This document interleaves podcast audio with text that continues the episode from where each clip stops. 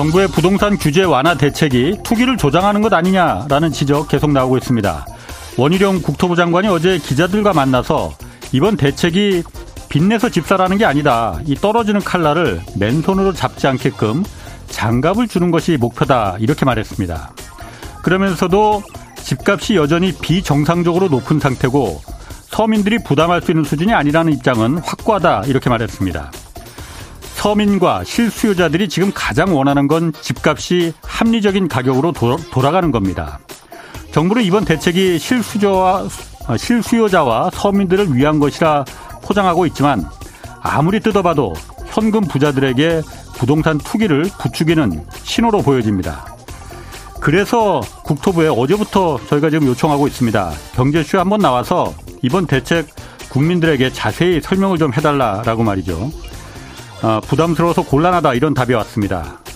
언젠가 지금의 이 정책이 부동산 투기의 발화점이 될 수도 있는데 그때는 다시 또 빈대떡 뒤집듯 정책을 바꿀 건지 정말 저도 그렇고 국민들도 그렇고 궁금한 게 정말 많은데 말이죠. 네, 경제와 정의를 다잡는 홍반장, 저는 케이비에스 기자 홍사훈입니다. 홍사훈의 경제쇼 출발하겠습니다. 유튜브 오늘도 함께 갑시다.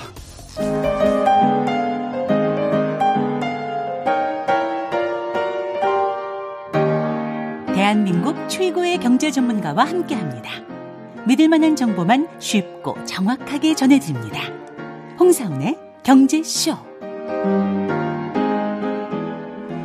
네, 정부가 부동산 규제 대부분 해제했습니다. 부동산 시장에 이게 어떤 효과를 가져올지, 또 미국 중앙은행이 금리 전 금리 정책에 대한 회의록 공개했습니다. 이것도 자세히 같이 분석해 보겠습니다.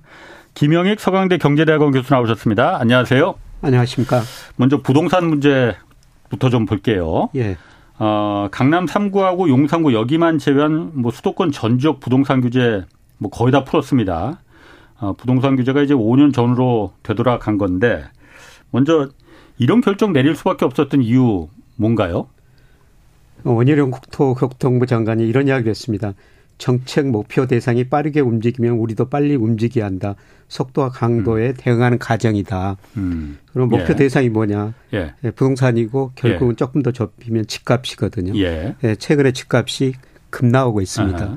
정부가 연착륙을 생각했는데 경착륙하고 예. 있다는 것이죠. 예. 예. 그다음에 미분양이 최근에 한 달에 만 가구씩 늘어나는 만큼 급증하고 있거든요. 예. 예. 예. 그리고 거래량이 지금 급감하고 있습니다. 네.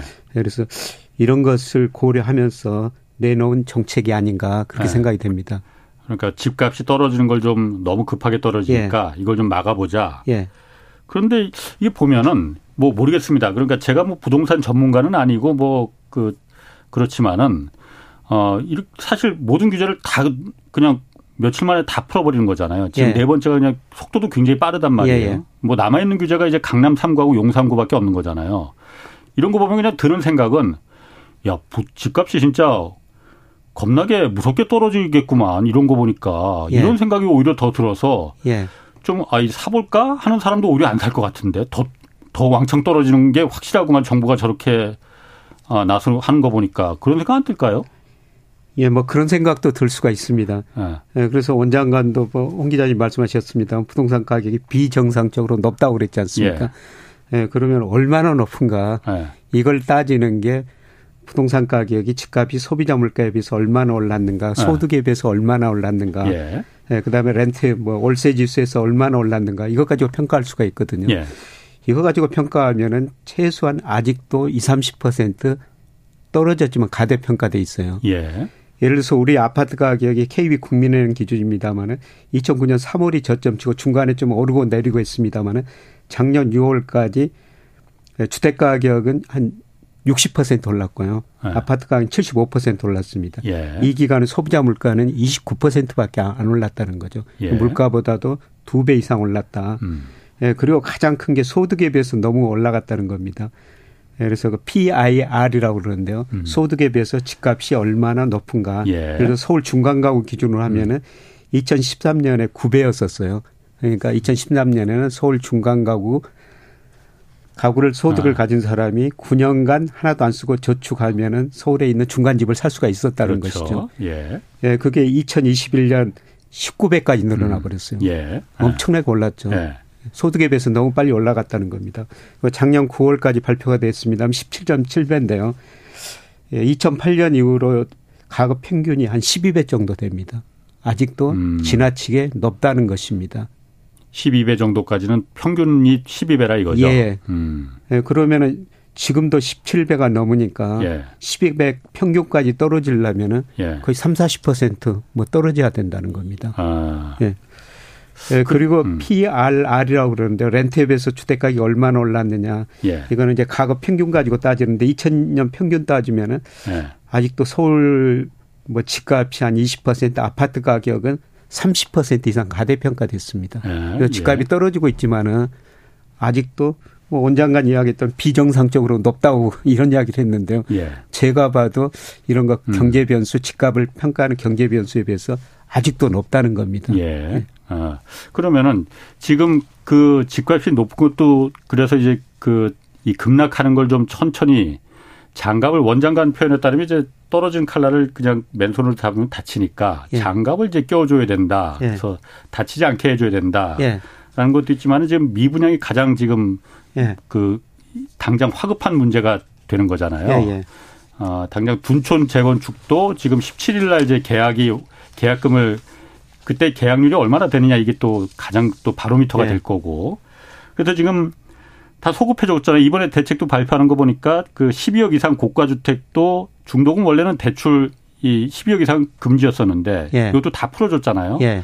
그러니까 과거에 둔촌도 그러니까 소급 적용해서 받을 수가 있어요. 예예. 그리고 또 분양가 상한제 적용된 그런 주택도 실거주 이 의무도 폐지되, 폐지시켰잖아요. 예예. 이러면은 이게 미분양 해소에 어, 실질적으로 이게 도움이 될까? 어, 어떻습니까? 미분양 해소에 약간은 도움을 될 것 같은데요. 예. 예, 결국 저 경제주체의 심리가 개선되고 금리가 떨어져야 될 것 같습니다. 음. 그래야지 미분양이 개선되지. 예. 뭐 이거 규제 좀 안하했다고 돈을 더 밀려준다고. 예. 뭐 미분양이 당장 거 줄어들 것 같지는 않고요. 예. 예. 미분양이 보니까 작년 십일월 기준으로 보니까 한 오만 팔천 가구 정도 됩니다. 작년 십이월 기준으로. 십일월 기준으로. 십일월. 예. 십이월 어. 기준은 발표가 안 됐는데요. 예.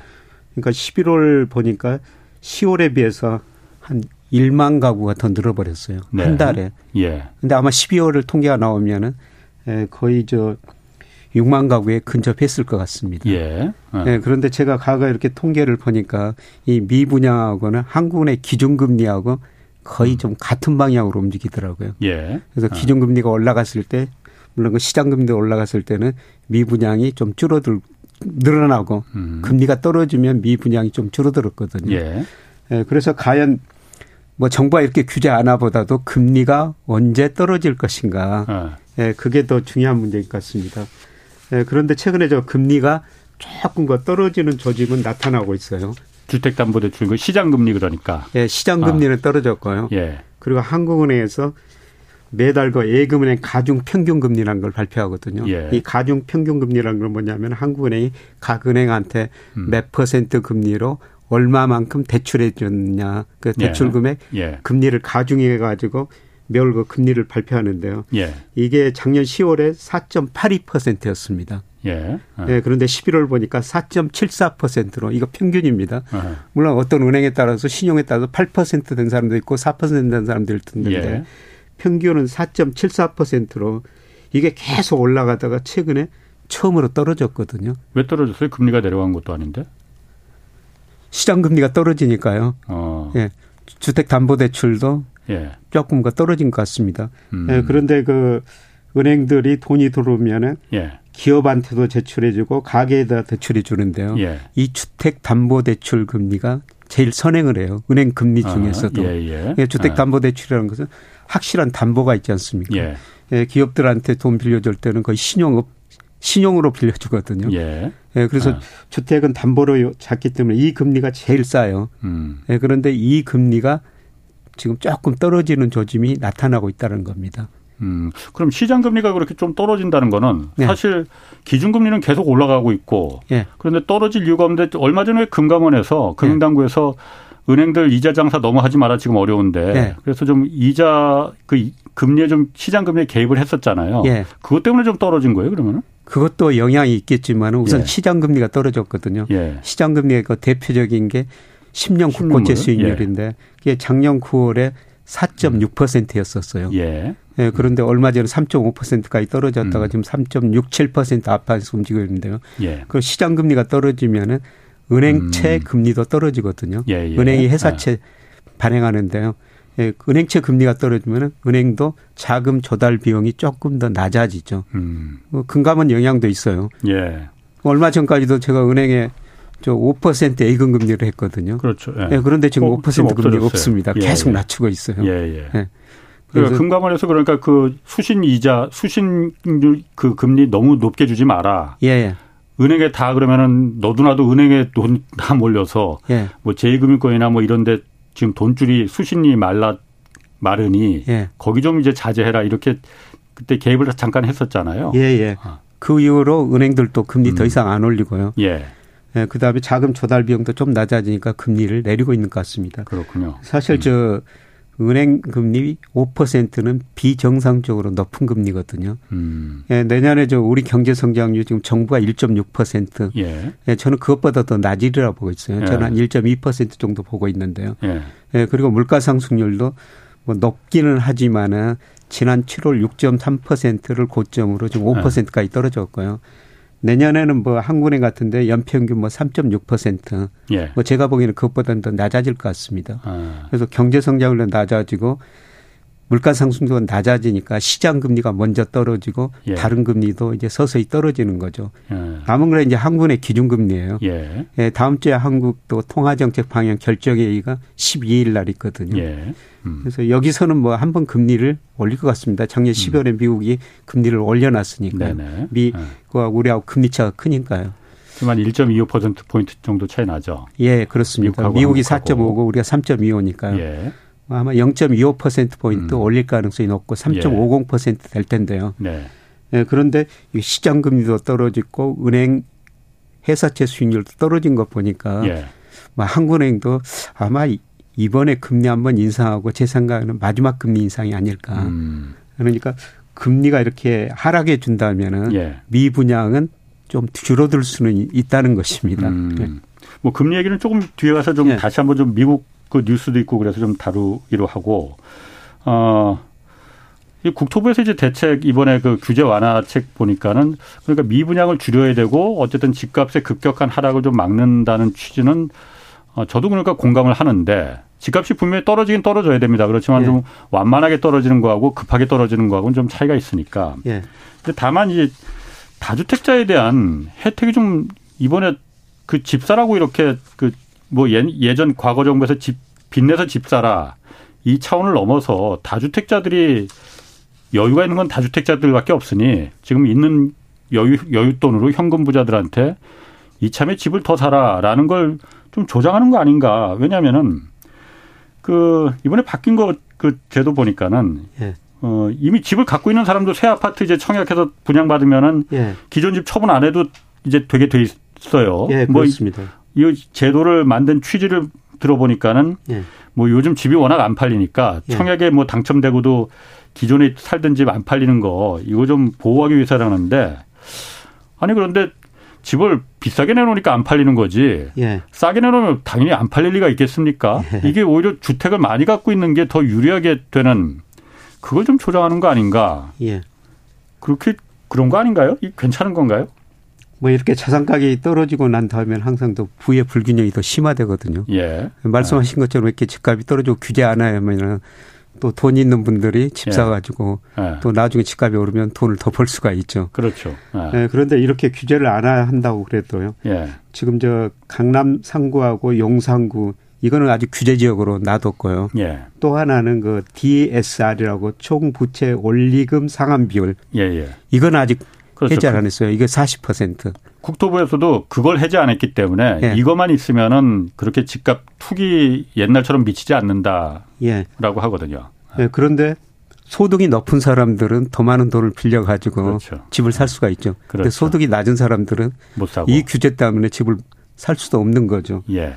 예. 그래서 예를 들어 가지고 우리 저 작년 일월에서 팔월, 시월까지 보니까 예. 우리 저 임금 근로자들의 월 평균 소득이 삼백팔십사만 원이더라고요. 예. 네, 그러면 연봉이 뭐 사천, 오천 되죠. 예. 그러니까 오천만 원 연봉을 가진 사람이 이 규제 때문에 예를 들어서 아까 저 주택담보대출 금리가 사 점 팔 퍼센트 정도 된다고 말씀을 드렸는데 예. 이게 사십 년간 기간으로 빌린다고 그러더라도 이 사십 퍼센트 구세 때문에 한 삼억 오천만 원 정도밖에 아, 못 빌려요. 예. 예. 그러면 아. 이것 가지고 집 살 수가 없죠. 아. 예. 그런데 이제 소득이 높은 사람들은 예. 뭐 이 규제 안에서도 그렇지. 뭐 집을 더 살 수가 있죠. 뭐 돈이 예. 은행 또 은행 굳이 뭐 돈 안 빌려도 자기 돈으로 살 수 있으면은 예. 뭐 지금 여러 채 사도 상관없다는 거잖아요. 예, 그렇습니다. 그런 거를 이번에 전부 안, 안 해버렸으니까요. 예. 예. 그럼 이게 나중에 어, 뭐 언제가 될지는 모르겠지만은 뭐 다시 이제 혹시 뭐 몇 년 뒤에 금리가 낮아지고 뭐 예. 시장에 다시 또 유동성이 풍부해지고 그러면은 그때 돈 시중에 떠도는 돈들이 다시 뭐 자산 뭐 대표적으로 부동산에 들어갈 예. 거예요. 예. 그럼 이 정책들을 이 정책들이 아무 지금 무방비 상태로 다 그 투기하는데 아무런 법적 제약이 없어져 버렸는데 예. 예. 그럼 집값이 다시 미치게 되는 거 아닐까요? 예, 집값이 다시 좀 오를 수는 이, 이 있을 것 같은데요. 예. 예, 그런데 제가 집값 추세를 구해보니까 예.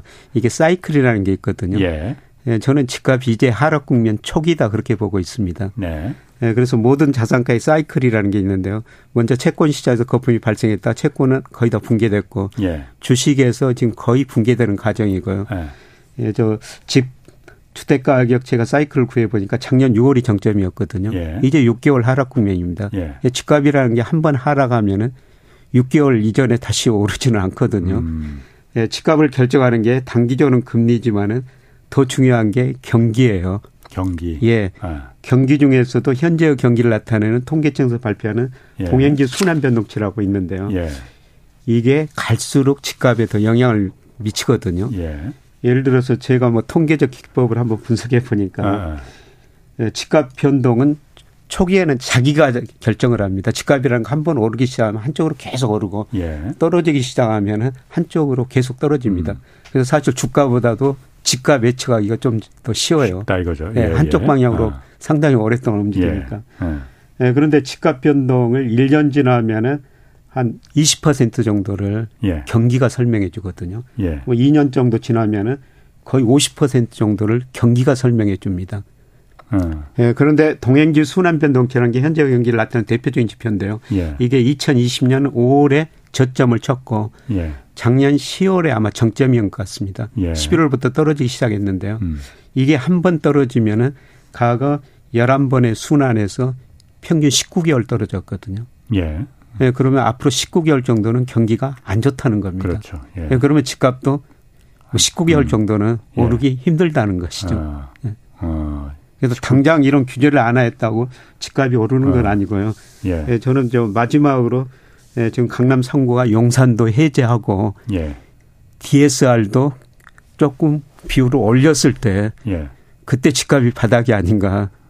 아, 그게 바닥이다? 예. 그 지금은 더 남아있다고 보고 있습니다. 그게 마지막 규제니까? 예, 예. 아. 그럼 규제를 안전히 이제 예. 해소했을 때. 예. 예. 그럼 거기도 그 강남 삼 구와 용산구하고 마지막 남아있는 그 디에스알, 예. 총부채 자기 소득에 맞게끔 빚을 예. 져라, 집 살 때. 예. 이것도 해제할 가능성이 있습니까? 예, 저는 해제할 가능성이. 규제를 좀 더 안 할 가능성이 용산, 뭐 강남 삼 구 그거나 뭐 해제할 가능성이 있고요. 예. 사십 퍼센트인데 이걸 뭐 오십 퍼센트로 디에스알을 육십 퍼센트로 올릴 수는 있다는 거죠. 음. 예, 그만큼 제가 보기에는 부동산 사이클이 이제 하락 국면 초기라는 겁니다. 더 깊어질 수가 있다는 거죠. 아. 그러면은 그렇게 다 이제 규제를 다 이제 풀어주고 다 그러면은 부동산 경착륙을 막을 수는 있는 겁니까? 경착륙은 못 막죠. 예, 저는 뭐 자산가의 경착륙이라는 걸 연착륙이라는 걸 본 적이 없어요. 건데. 예? 지금 막기 위해서 이거 규제를 다 해제하는 거잖아요. 그래도 못 막습니다. 자산가격이라는 건 늘 예. 펀더멘탈을 가대평가하거나 가소평가합니다. 예. 예, 그러니까 예, 지난 그 뭐 이 이명박 박근혜 정부에서 집값 많이 떨어졌을 때 예. 정말 많은 규제를 하고 오히려 집사로 부추기지 않습니까? 예. 예, 그런데 이천구 년, 이천십 년까지 서울 강남 아파트까지도 이십, 삼십 퍼센트 떨어졌었어요. 예. 그러니까 자산가율이 오를 때는 아까 말씀드린 이렇게 물가나 그 소득 이런 네. 거를 오를 때는 과대평가하고 떨어질 예. 때는 과소평가해버립니다. 음. 주가가 대표적인 예고요. 예. 예. 집값도 마찬가지라는 겁니다. 어. 그런데 조금 전에 그, 그, 그 경제 뉴스에서도 나왔었지만은 지금 정부가 규제 다 해제하고 그러니까 어, 집값 하락세가 지금 주춤해졌다는 거예요. 예, 지금 하락세가 어. 좀 어. 크다가 예. 일시적으로 좀 주춤해졌는데 예. 다시 커져요. 예, 그러면 저는 다시 저 아. 이게 추세는 누구도 막을 수 정책으로 막을 수 없다고 생각하고 있습니다. 이런 규제를 다 그 정부가 백약을 다 써도 경착륙을 막을 이 추세를 경착륙으로 들어가는 건 막을 수 없다. 예, 우선 저 금리가 높고 경기가 경기가 나빠지면요 예. 자산 가격이 오를 수가 없어요. 특히 부동산 음. 가격. 아까 예. 우리 저 집값을 설명하는 게 거의 뭐 일 년 후에 이십 퍼센트, 뭐 이 년 후에는 오십 퍼센트를 경기가 설명한다고 그랬는데요. 예. 예, 경기가 나빠진다는 겁니다. 예, 지금 저 작년 보면요, 아까 우리다 우리가 그 월급 받는 사람들 평균 월급이 그 근로소득이 이백, 아 삼백팔십사만 원이라고 그랬습니다만, 예. 예, 그런데 물가가 더 오르니까 실질 소득은 음. 줄어들고 있어요. 음. 실질 소득이 줄어들고. 그렇죠. 네. 소비할 돈도 지금 많이 줄어들고 그렇죠. 있습니다. 예. 이런 상황에서 아마 집 살 돈 뭐 별로 그렇게 크지는 않을 것 같습니다. 그러면은 이렇게 그러면 정부가 어쨌든 이 그 극약 처방을 뭐 극약 처방이라고 생각하는지는 모르겠지만은 뭐 보통 사람들이 많은 사람들이 극약 처방이라고 지금 해요. 이런 예. 규제를 규제를 다 풀어놓는 예. 거. 이걸 그럼 풀 필요도 없는 거 아니에요? 경착륙 어차피 할 건데 안 풀면은 그럼 경착륙이 아니고 그냥 추락인가 그러면은요?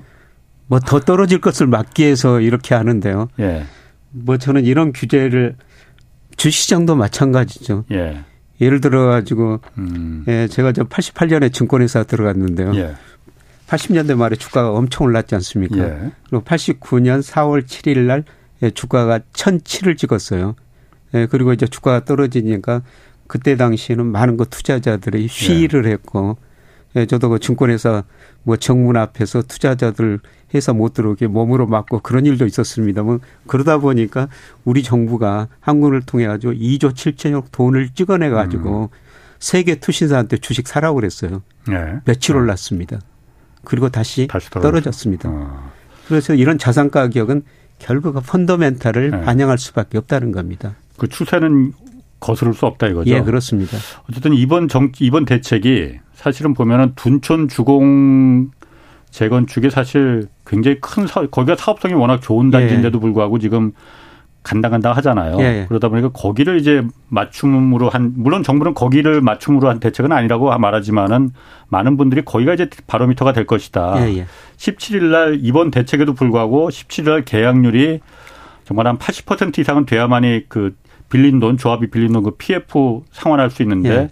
팔십 퍼센트를 넘기느냐 안 넘기느냐 이게 그러면은 그 기준점이 되겠군요. 예, 그렇습니다. 아마 그 중도금 뭐 규제 안 했으니까 조금 여유는 있을 것 같아 가지고 예. 뭐 그게 뭐 극단적인 상황까지는 안 갈 것 같습니다. 오늘. 아니 그런데 둔촌 그 청약 넣은 사람들이 예. 그 아파트는 어차피 십이억 그 넘으니까 예. 중도금 대출 안 된다는 걸 그 다 알고 청약한 거잖아요. 예. 근데 이제 그게 지금 중도금 다시 소급해서 그 대출해 주겠다고 했을 때 예. 그게 효과가 있으려나요? 저는 그게 잘 이해가 안 가더라고요. 그 어차피 청약 넣은 사람은 당연히 그 중도금 대출 안 된다고 알고서는 넣었을 텐데. 예. 그거는 조금 더 지켜봐야 될 것 같습니다. 그리고 한 가지만 더요. 예.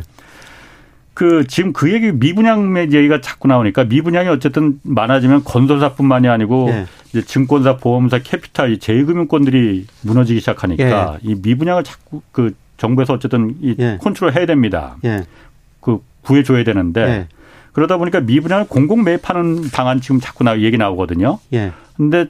정부에서 구체적으로 뭐 지금 말하는 건 아니지만은 얘기 나오는 거 보니까는 그 분양가에 분양가에 예. 정부가 이걸 매입을 해서 공공 임대로다가 돌려주는 방안. 예. 그리고 뭐 일정 시간이 다시 지나면은 다시 환매해주는 조건부로 예. 그렇게 하는 방안도 나오는데 그러니까 분양가로 지금 이걸 정부가 매입하는 거는 예. 그건 좀 문제가 있는 거 아니냐. 예, 좀 건설 원가로 매입하면 지금 안 팔려서 지금 그 정부가 이걸 갖다가 예. 세금 들여서 예. 어, 만약 매입해준다면은 예. 분양가가 아닌 최소한 그래도 건설 원가 이하로는 해야 되는 거 아닌가? 그렇죠. 뭐 저도 저 뭐 저 원가로 지금 매입해야 된다고 생각합니다. 이거 예. 미분양도 안, 안 되는 거를 정부가 예. 원래 가격에 사주는 건 좀 문제가 있죠. 예. 예, 그런데 지금 십일월에 오만 팔천 가구라고 그랬습니다만 예. 정부가 생각하는 게 한만 육만 이천 가구 정도 되면 상당히 위험하다. 음. 예, 그래서 그런 발상각도 나오는 것 같습니다만. 예. 뭐 건설 원가에 매입해야 그러니까. 되죠. 육만 이천 가구 나오면 미분양되면 당연히 위험할 거예요. 그러면은. 예, 예. 원가라도 그, 그 저 누군가 아무도 안 사주니까. 그렇죠. 원가에서. 아, 예. 정부가 우리가 세금으로다가 그걸 어쨌든 구제해 주는 거잖아요. 예. 그러면은 원가로 하는 게 맞지 이게 분양가로 해 주는 거는. 그렇죠. 어. 아니 그거는 뭐 시장 원리에 맞습니다. 그렇죠. 그러니까 지금 우리나라 기업들과 재고가 많이 늘어나고 있거든. 재고가 예. 늘어나면은 그거 좀 원가에라도 팔아야 되죠. 그렇죠. 예. 아, 맞아요. 기업들도 재고 나오면은 그거. 원가에 이제 떨이로 다 팔잖아요. 예, 그렇죠. 아, 아 그렇지, 그렇지. 아파트도 그, 그거로 비교하면 딱 맞아 떨어지네요. 예. 알겠습니다. 그건 조금 더 지켜보자. 아직 그 부분에서는 정부의 정책이 나온 게 아니니까. 부동산 이거 기본적으로 금리에 달려 있습니다. 그렇잖아요. 예. 아까 말씀하셨듯이 백약이 무효고 가장 확실한 건 금리의 방향성이다라고 했는데 예. 미국 연방준비제도가 그 오늘 새벽에 그러니까 우리 시간으로 오늘 새벽에 앞으로 금리 정책에 대한 그 회의록 공개했잖아요. 예. 이거 보면은 아 이거 만만치 않겠던데요. 어떤 내용이었습니까?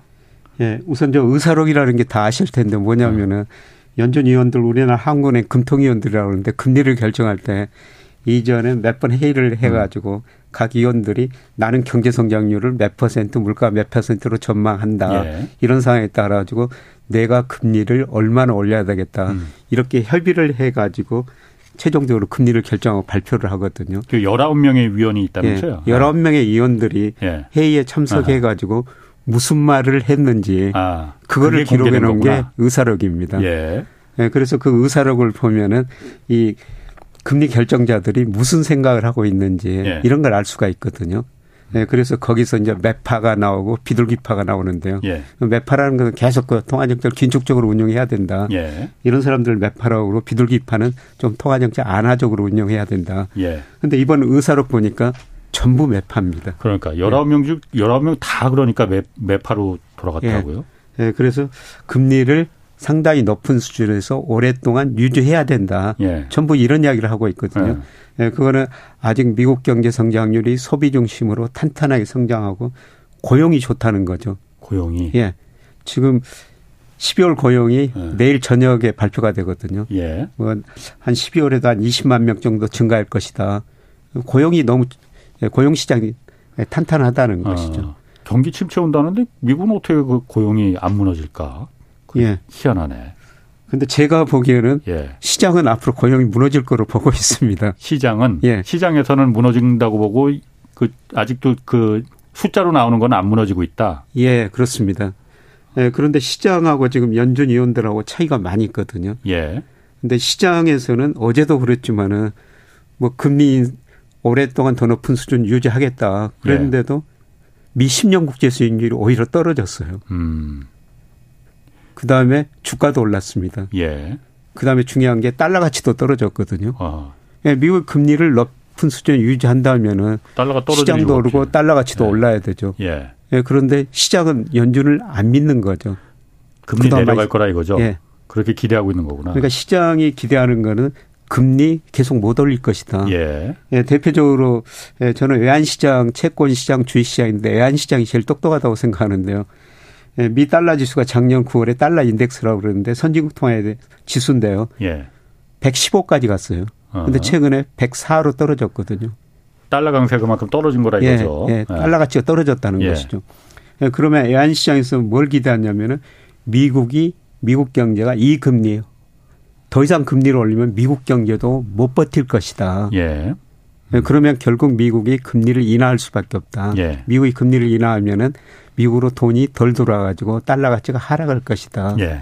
외환시장은 뭐 음. 미국 금리 여기서 못 버틸 거다. 미국 경제가 그렇게 보고 예. 있고요. 아. 예, 그다음에 미 채권시장도 미 십 년 국제 수익률이 한때 사 점 이 퍼센트까지 갔다가 예. 삼 점 오 퍼센트까지 떨어졌다가 지금 삼 점 육칠 퍼센트 움직이고 있거든요. 예. 외환시장 채권시장마저도 미 연준을 못 믿고 있는 거죠.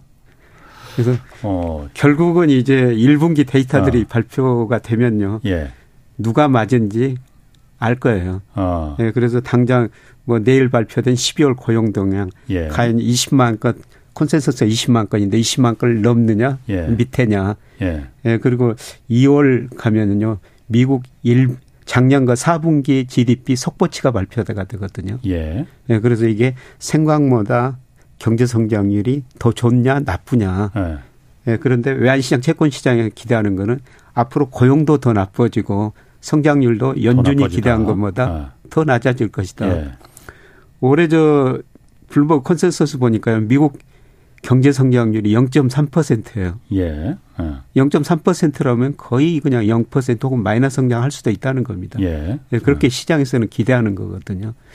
음. 예, 그래서 과연 연준이 오를 것인가 시장이 오를 것인가는 뭐 앞으로 경제 데이터가 말해 줄 텐데요. 예, 그런데 어. 제가 보면은 늙어 시장이 올라, 올랐었습니다. 아, 시장이 올랐어요, 항상? 예, 예. 우리나라도요. 예. 예, 지금 우리나라 십 년 국고채 수익률 삼 년짜리 떨어졌거든요. 예. 그래서 우리나라 저 시장금리인 국채 수익률하고 그다음에 기준금리하고 제가 예. 인과관계를 구해보면요. 예. 누가 누구를 더 설명 잘하느냐 그러면 시장금리가 기준금리를 더 설명을 잘해 줍니다. 음. 예, 그래서 시장금리가 오르고 난 다음에 일정 시점 지나가지고 한국은행이 기준금리를 올렸고요. 예, 그다음에 시장금리가 떨어지면은 일정 시점 지나가지고 또 한국은행이 기준금리를 내렸거든요. 이게 그런데 어제 연준 제가 그, 그 의사록 예. 오늘 한번 이렇게 쭉 보니까 어, 사실 발언이 좀 셌어요. 그러니까 예. 시장의 오해로 연준이 지금 물가를 잡는 게 가장 첫째 목표인데 이게 지금 매우 복잡해지고 있다. 예, 그 이야기를 했습니다. 어, 연준에 대해서 이거 우리는 확실하니까 예. 쓸데없는 오해하지 마라라고 예. 한 게 사실 작년 십이월에 예. 미국이 기준금리를 계속 영 점 칠오 퍼센트 자이언트 예. 스텝으로 올리다가 예. 영 점 오 퍼센트포인트만 올렸잖아요. 예. 그러다 보니까 시장에서는 아, 이제 연준도 드디어 이제 손 드는구나. 예. 연준도 이제 그 점점 이제 그 금리 이제 내리겠네. 잘하면 예. 이제 올해는 이천이십삼 년도에는 예. 내릴 수도 있겠네. 라고 예. 시장이 먼저 이렇게 지레짐작하고 예. 그러다 보니까는 아까 말씀하신 그래서 시장 금리도 이제 내려가고 예. 주가도 그래서 십이월에 좀 올라갔어요. 예. 그 그걸 이제 연준이 예. 그거 정말 그 쓸데없는 생각하지 마라. 예. 우리 절대 금리 내릴 생각 안 하고 있다. 예. 최소한 올해는 예. 그러니까는 우리는 지금 물가 잡는 게 우선이다. 예. 라고 이제 못을 박아 버렸거든요. 예. 그런데 김 교수님은 시장이 맞을 거라는 거잖아요. 항상 예. 시장이 맞을 게 시장은 그렇게 예측 안 하고 있습니다 지금. 예, 어제 뭐 어. 에프엠씨 의사록 저도 쭉 읽어봤습니다. 그런 예. 이야기가 나오죠. 예.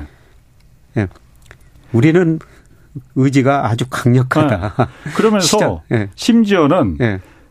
이 시장이 오해를 해서 주가가 주식시장이 이렇게 뜨거워지고 주가가 오르는 거 이거 바람직하지 않다라는 예, 뉘앙스로 말했거든요. 그러니까 연준이 생각하는 건 물가 목표니까요. 예. 그냥 주가도 떨어지고. 결국 소비가 이축돼야지 수요가 이축돼야지 물가 상승률이 예. 낮아지거든요. 예. 예, 그런데 예.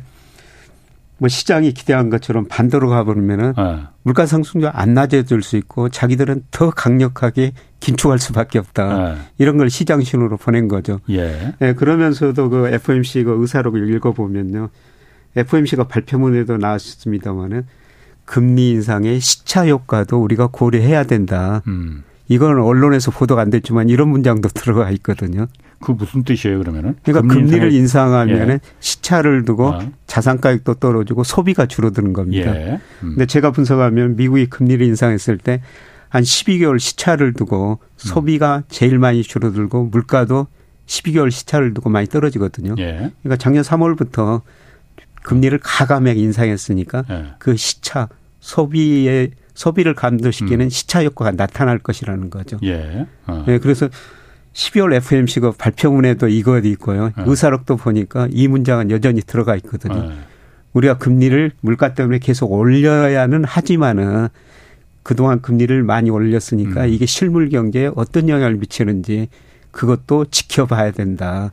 음. 그래서 이제 가장 중요한 게 이제 소비가 어떻게 늘어났냐 그게 문제죠. 예. 근데 미국 지디피에서 소비가 차지하는 비중이 작년 기준으로 칠십일 퍼센트나 되거든요. 예. 음. 그래서 이 금리 인상으로 소비가 연준이 예상한 것 많이 줄어들면서 물가가 안정되느냐, 예. 아니면 소비가 계속 증가하느냐, 예, 거기에 달려 있는 것 같은데요. 예, 그런데 미국 가계 저축률이 작년 일월부터 십일월까지 보니까 평균이 이 점 사 퍼센트예요. 이 점 사 퍼센트 예, 저축률이? 예. 굉장히 낮은 겁니다. 장기 평균이 한 칠 퍼센트예요. 예. 예, 그리고 이 점 사 퍼센트, 이 퍼센트대가 이천칠 년 글로벌 금융위기 직전 수준이거든요. 예. 이 저축률이 낮아졌다는 건 뭐냐면은 미국 가계들이 그동안 일은 별로 안 하고 모아둔 돈을 다 써버리고 있다는 겁니다. 예. 예, 그리고 이천이십 년, 이천이십일 년 삼월 달에 또 미국 정부가 가계한테 그렇죠. 돈, 돈 많이 줬죠. 줬지 않습니까? 예, 지원금 줬어요. 예. 예. 그것 때문에 저축률이 일시적으로 이십 퍼센트까지 예. 넘어갔는데요. 예. 예, 그게 이 점 사 퍼센트로 떨어진 겁니다. 예. 저축률이 떨어졌다는 건 미국 가계가 쓸 돈이 별로 없다는 것이죠. 음. 예, 그러면 앞으로 소비를 줄이든지 일하러 나와야 돼요. 예. 예, 그러면 실업률이 올라오고 고용시장도 뭐 타이트하다고 그러는데 일할 사람들이 많이 나오면은 예. 실업자도 늘어나게 되는 예. 거죠. 아니 그런데 저축률이 그렇게 떨어지고 그러면은 그러니까 예. 지금까지는 코로나 때문에 그 직장 나가기 무섭 코로나 걸릴까 봐. 예. 그래서 뭐 그 아 나 그냥 어차피 정부에서 돈도 주는데 그냥 예. 이거 갖고 나 그냥 먹고 살래. 예. 그냥 그 괜히 나가서 괜히 코로나 걸리면 어떡해. 예. 이런 생각을 가질 수도 있었겠지만 예. 이제 정부에서 지원금도 주는 것도 아니고 예. 저축률도 이제 그렇게 이 퍼센트대까지 떨어졌으면은 예. 나가서 일을 해야 될 거잖아요. 나가서 일을 해야 되죠. 실업 그 구인남보다 아 구직남보다 구인이 더 많, 많거든요. 그러니까 예. 그러니까 일하러 나가는 사람들이 아직도 없다는 거잖아요. 아직까지는 뭐 일 점 칠 배 정도 되더라고요. 네. 아 그게 그래도. 설명이 안 되잖아요. 그러면은. 그런데 예. 이제 이제 나올 거라는 거죠. 앞으로? 예. 이제 쓸 돈이 다 떨어졌으니까요. 예. 이제 아. 나와야 되겠죠. 아 앞으로 이제 그러면 실업률이 예. 굉장히 이제 굉장히는 아닐지라도. 점점 점점 높아질 거라 이거예요. 예, 그래서 실업률을 보면은 시월에 삼 점 오 퍼센트였는데요. 예. 십일월에 삼 점 칠 퍼센트까지 올라갔어요. 예. 지금 실업률이 이제 조금씩 올라가거든요. 예. 예, 그래서 일부 아이비들은 내년에 미국 실업률이 오 퍼센트까지 올라갈 것이다. 예. 이런 전망도 나오고 있거든요. 예. 예, 미국 사람들이 앞으로 일하러 뭐 쓸 돈이 예. 없으니까 나오게 될 그 겁니다. 어쨌든 실업률이나 이런 건 차츰 나오는 거 이제 보면서 좀 그 예. 판단하면 될 것 같은데 예. 어쨌든 연방준비제도에서는 어, 기준금리는 올해는 일단 내려갈 일 없다라고 예. 뭐 실제로 그렇게 될지는 모르겠어요. 예. 시장에서 시장이 맞을지 연방준비제도가 맞을지는 예. 이제 두고 보고 예. 안 내리겠다고는 했는데 예. 어쨌든 그러면은 어, 조금 더 상반기를 올린다면서요. 예. 이게 누구는 그러니까 한 오 점 영에서 오 점 이십오 퍼센트 정도 미국 기준금리가 그 정도까지는 올라갈 거다 예. 했는데 예. 그것도 조금 더 예상치가 좀 높아졌어요. 오 점 사 퍼센트까지 예. 올라갔더라고요. 예. 저는 뭐 오 점 사 퍼센트 올라가기는 힘들다고 생각하고 있고요. 예. 이제 미국 에프오엠씨가 일월 말에서 이월 일일까지 있고요. 그냥 예. 삼월에 한 번 더 있거든요. 예. 아마 여기서 저는 두 번 베이비 스텝 영 점 이오씩, 영 점 이오씩 예. 이렇게 올리면 끝나지 않을까. 예. 예. 그래서 앞으로 말씀드리겠습니다만 고용 데이터, 소비 데이터 이런 걸 봐야 되겠습니다만 예. 이런 데이터가 생각만큼 제가 보기에는 좋게 안 나올 것 같습니다. 아, 좋게 안 나온다. 예. 그러면은 그 그걸 이제 근거로 해서 시장은 아, 시장이 이길 것이다. 예, 저는 뭐 늘 그 시장이 아. 뭐 시장은 지금 금리 하반기에 인상 인하할 가능성이 있다고 지금 보는 거잖아요. 네, 그렇죠. 삼 분기 후반, 사 분기 가면은 인하할 네. 가능성이 있다고 생각하는데요. 미국의 기준금리가. 예, 저는 뭐 그 가능성이 저도 있다고 생각하고 있습니다. 예, 그렇구나. 그러면은 그 고용 시장이 지금 아직까지는 아직까지는 탄탄하지만은 이제 실업률이나 이런 게 점차 이제 앞으로 늘어난다는 거는 곧 경기 침체가 온다는 거잖아요. 예. 연준에서는 지금 금리 인하 안 하겠다. 예. 계속 금리 그 높은 금리 계속 유지할 거야라고 그렇게 자신감을 보는 이유는 예. 미국의 경기 침체가 예. 그렇게까지 감내하지 못할 정도로 심각하진 않아. 이 정도 금리를 올려도 미국의 경기 경기가 경제가 견딜 수 있을 거야라고 생각하기 때문에 그 정도 그렇게 예. 말을 하는 걸 거잖아요. 근데 아까 저 자산 가격에 연착륙은 없다. 예. 미국 지디피 보면 지디피도 연착륙은 없습니다. 아. 예, 미국 경제는 참 탄력적이거든요. 예. 예를 들어 저 이천이십 년 코로나가 발생하니까요. 삼, 사월 두 달 사이에 미국 기업들이 일자리를 이천만 개 줄여버려요. 이천이백만 개를. 음. 그 십 년 동안 늘었던 일자리를 단 두 달 사이에 줄여버린 나라가 미국입니다. 예. 예, 그리고 음. 이천이십 년 그때 일 분기, 이 분기 걸쳐 가지고 미국의 실제 지디피가 잠재 지디피보다 십 퍼센트 밑으로 떨어져 버리거든요. 예. 예. 그러니까 미국은 기업들이 경기가 침체가 오면은 예. 갑자기 고용을 줄여버린다는 겁니다. 예. 그렇게 고용이 탄력적이라는 거죠. 예. 뭐 트위터 그 저 일론 머스크가 그 저 메일로 그냥 절반 고용 줄여버리지 않습니까? 예. 그러니까 경기 침체가 오면은 아. 미국 기업들이 갑자기 이렇게 고용을 줄여버린다는 겁니다. 예. 음. 그러면 고용이 줄어들면 소비가 줄어들고 경제도 경착륙 가능성이 높죠. 음. 그럼 연준이 못 버틸 거라 이거죠? 예, 그렇습니다. 지금은 버티. 그럼 지금은 무슨 자신감에서 그렇게 그 강하게 말을 했을까요? 그러면 그냥 좀 여유라도 여지라도 좀 두지. 열아홉 명 전원이 금리나 절대 없다라고. 열아홉 명 전원이 그렇게 말을 했잖아요. 그 점도표란 거 보면요. 예. 그때 그때 경제 상황에 따라 너무 많이 변해요. 음. 그러니까 시장이 못 믿다는 거죠. 아. 아마 삼월 에프오엠씨도 또 점도표가 나오는데요. 예. 제가 생각한 십이월하고 많이 밑으로 달라져 있을 것 같습니다. 아, 예. 그렇군요. 그럼 미국의 지금 김 교수님 생각은 그 말은 미국의 앞으로 다가올 경기 침체도 경기 침체가 오는 거는 전 세계적으로 다 오는 거는 지금 거의 확실할 것 같은데 어, 미국은 그나마 그나마 감내할 수 있을 만한 경기 침체가 오더라도 감내할 수 있을 만한 경기 침체가 올 것이다라고 말하는 분들도 있는데 김 교수님은 그렇지 않을 거라고 보시는 거군요. 그러면은 미국도. 예, 저는 뭐 미국 경제는 항상 연착륙보다는 경착륙했다. 감내하지 감내하기 힘들 정도로. 감내하기. 뭐 그렇게 되면은 예. 예, 다시 정부가 돈을 쓰고 또 중앙은행 금리 인하하겠죠. 예. 예, 그런데 이제 정책 수단에 좀 한계가 있습니다. 예. 왜냐하면은 뭐 이천팔 년 미국에서 위기가 오고 이천이십 년 침체가 와가지고요. 정부가 돈을 너무 많이 써버렸어요. 그래서 정부 부채가 지디피 대비 지금 백이십 퍼센트가 넘었거든요. 예. 예, 그 다음에 지금 전 물가는 떨어지기는 떨어지지만 떨어져더라도 연방정부가 목표하는 이 퍼센트 이상이에요. 예. 그러니까 금리를 내리더라도 많이는 못 내릴 겁니다. 예. 예, 그리고 미국 가계부채는 가계 평균보다는 조금 낮은 수준입니다만 음. 저 우리나라 기업부채만 높다고 그러는데요. 미국 기업부채도 역사상 지금 최저, 최고치에 근접하고 음. 있습니다. 그렇군요. 예, 미국 음. 기업들이 회사채 발행하고 금융회사 빌린 돈 보니까요. 지디피 대비 오십 퍼센트 근접하고 있거든요. 아. 이거는 거의 역사상 최고치예요. 음. 기업이 그렇게 부채가 많이 있으니까 뭐 투자를 별로 늘릴 수가 없는 거죠. 그렇군요. 그래서 어쨌든 미국의 그 기준금리가 누구는 오 점 사 퍼센트까지 이제 갈 수도 있다라 말하지만은 예. 그렇게 가는 거는 김 교수님은 그렇게 생각하지 않으시고. 예, 예. 그래서 그렇기 때문에 한국도 기준금리가 한 영 점 이오 정도만 한 예. 번 더 올릴 것이다. 예, 그렇습니다. 한 삼 점 오오 정도에 끝날 것이다. 예, 예. 라는 생각이시고. 예. 또 한 가지 변수가 이게 변수가 될지 안 될지 모르겠습니다만은. 가만히 있었던 일본이 지금 그 금리를 올리기 시작했잖아요. 예. 뭐 엄밀히 말하면은 올리는 거 올리는 건 올리는 것 같긴 한데 다른 나라들은 다 기준금리를 갖고 이렇게 그 하는데 예. 여기는 십 년물 그 일본 국채 금리를 갖다가 무슨 예. 뭐 이렇게 그렇습니다. 상한선을 올리고 이런 거로다가 조정을 하더라고요. 예. 어쨌든 긴축을 지금 하기는 하는 거죠 지금. 예. 일본은 기준금리는 마이너스고요. 예. 그 저 수익률 통제라고 일드컵 컨트롤이라고 네. 그러는데요. 예, 국채 십 년짜리가 영에서 플러스 마이너스 영 점 이오 퍼센트에서 예. 이번에 영 점 오공 퍼센트로 올렸지 않습니까? 네. 좀 금리 인상한 겁니다. 아니 이게 구로다 총재는 일본은행 총재가 구로다잖아요. 네. 이제 뭐 임기가 얼마 남지는 않았지만은 네. 우리 이거 긴축하는 거 아니다라고 말을 하는데 네. 긴축하는 거 아닌 건가요? 맞는 건가요? 긴축하는 거죠. 하는 거죠. 예. 어. 그래서 일본이 왜 긴축하냐면은 일본 물가도 많이 오르고 있거든요. 작년 십일월 달에는 삼 점 칠 퍼센트까지 어. 올랐어요. 예. 이거 물가가 많이 오르니까 예. 예, 통화를 긴축하든지 아니면은 예, 엔강세를 유도해야 되죠. 예. 예, 그런데 지금 금리는 많이 올릴 수가 없을 거예요. 왜냐하면 일본 지디피 대비 정부 부채가 이백삼십 퍼센트가 넘었거든요. 예.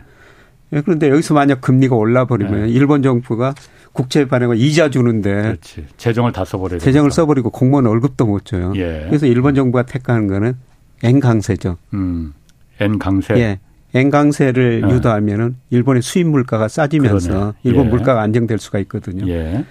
예, 그런데 그것 때문에 N 강세가 되는데요. 또 다른 N 강세 요인이 하나 있어요. 예. 전 세계적으로 가장 금융에서 큰 손이 일본의 보험회사들이거든요. 네. 일본 보험회사들이 호주 국채도 사고 미국 국채도 사고 전 세계 국채를 음. 굉장히 많이 사고 있습니다. 예. 어. 예, 그런데 그 국채 사면서 일본 보험회사는 한 해지를 하는데요. 예. 한 해지 비용을 고려하니까 예.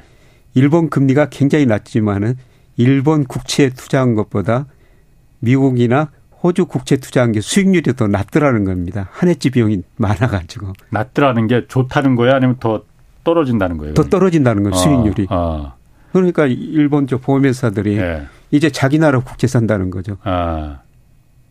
그래서 돈이 일본으로 들어오니까 예. 엔이 강세가 될 수밖에 없죠. 아. 그래서 엔 강세를 유도해가지고 일본이 예. 좀 물가 안정. 금리가 오르면은 정부 재정에 굉장히 큰 문제가 음. 발생하니까요. 그럼 지금처럼 그 십 년물 일본 국채 그, 그, 이 금, 시장 금리를 조정해서 예. 긴축을 하면은 중요한 건 우리나라잖아요. 예. 한국의 금리나 환율에는 영향이 있는 겁니까? 없는 겁니까? 엔강세 되면요. 예. 우리나라 통화는 일본 이하나도 중국 이하나도 같은 방향, 엔화도 거의 같은 방향으로 움직이거든요. 예. 엔화가 강세되면은 예. 우리 통화도 강세되죠. 예. 그동안 일본 엔화하고 우리하고는 일 대 십 정도로 계속 그 유지했었거든요. 예. 근데 엔화가 뭐 여기서 더 강세되면은 우리 예. 원화도 더 강세로 갈 수밖에 없는 거고요. 어. 예. 원화가 강, 원화 가치가 올라간다는 거는 금리도 그러면은 그 좀 내려갈 만한 여력이 생기는 예, 거 아니에요? 우리나라는 뭐 원화 가치가 오르면 물가 상승이 예. 낮아지고 금리는 예. 좀 더 떨어져야 되죠. 예. 물론 저 일본 사람들이 우리 국채 예. 좀 팔 수는 있죠. 엔화가 강세로 간다면. 아. 예, 예. 한국 국채는 왜 파는 거죠? 왜 팔 요인이 생기는 거죠? 엔화가 원화에 비해서 상대적으로 더 강세가 된다면. 아, 일본 국채를 사는 게 더 예, 예, 유리하다? 예, 예. 그 보험회사들이? 예, 그렇습니다. 아, 그런 면에서. 예. 그러면 일본의 그 아베노믹스에서 엔저 정책으로 계속 고집을 해왔었잖아요. 예. 엔저 정책은 그럼 이제 마무리 끝나는 거예요? 예, 그러면? 저는 뭐 끝났다고 보고 있습니다. 아. 그러니까 엔이 이제 얼마까지 떨어질 것인가. 예. 근데 이천팔 년에 저 미국이 이기고 오면서 돈을 푸니까요. 그때 예. 엔달러 환율이 이천십일 년 칠월 달에 칠십칠 엔까지 떨어졌어요. 어, 칠십칠 엔? 예, 예. 어. 그게 이천십일 년 칠월 수준이거든요. 거기까지는 안 떨어지더라도. 예. 예, 저는 중요한 거는 달러 가치가 한 삼십 퍼센트 정도 아직도 과대평가되어 있다고 보고 있거든요. 예. 뭐 달러 가치가 떨어지고 엔 가치. 예. 예, 저는 뭐. 다시 뭐 음. 백 엔 근처까지 이, 삼 년 보면은 갈 수 있다고 보고 있습니다. 지금 백삼십 엔 정도인데, 예, 예. 그게 백 엔 정도까지도 다시 예. 엔화가 그렇게 같이 그 강세가 될 수 예. 있다. 예, 예.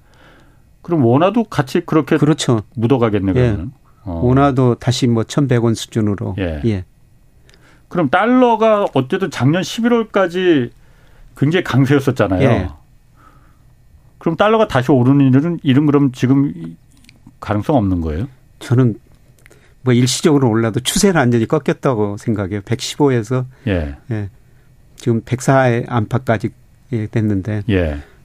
예, 제가 달러가 꺾였다고 생각하는 건 우선 달러 가치가 한 국제결제은행 실질 실환율 기준으로 보면은 예. 십일월 기준으로 보면 아직도 삼십일 퍼센트 가대평가됐고요. 예. 그다음에 미국의 대내 불균형이 워낙 심화됐거든요. 예. 정부 부채 넣고 대외 부채 넣고요. 예. 예, 그리고 전 세계 중앙은행들이 달러 보유 비중을 계속 줄이고 있어요. 음. 예, 그리고 일부 중국 같은 중앙은행은 달러 보유 비중 줄여가지고 금을 사고 있죠. 예를 들어서 중국이 음.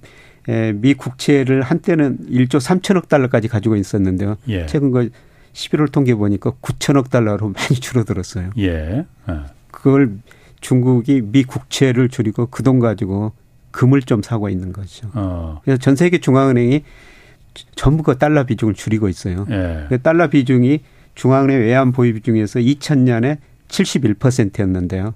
예. 올거 삼 분기 통계 보니까 오십구 퍼센트밖에 안 됩니다. 달러 보유 비중이. 예. 음. 달러 보유 비중을 그럼 줄이고 다른 뭐 뭔가 안전자산으로 그럼 사는 그 금을 갖다 택하는 거예요, 그럼 지금? 아니, 외환 보유 비중이었어요. 외환. 그동안 유로 비중을 좀 늘렸고요. 아, 예, 최근에는 화폐를 더 늘렸다. 예, 중국 위안 비중이 꾸준히 올라가고 그렇구나. 있어요. 중국 위안 비중이 아직 삼 퍼센트밖에 안 되는데요. 예, 꾸준히 중국 위안 비중 올라가고 음, 있습니다. 알겠습니다. 자, 김영익 서강대 경제대학원 교수였습니다. 고맙습니다. 내일은 미국 씨이에스, 미국에서 열리는 씨이에스 전시회에서 눈여겨봐야 할 부분 무엇인지 자세히 살펴보겠습니다.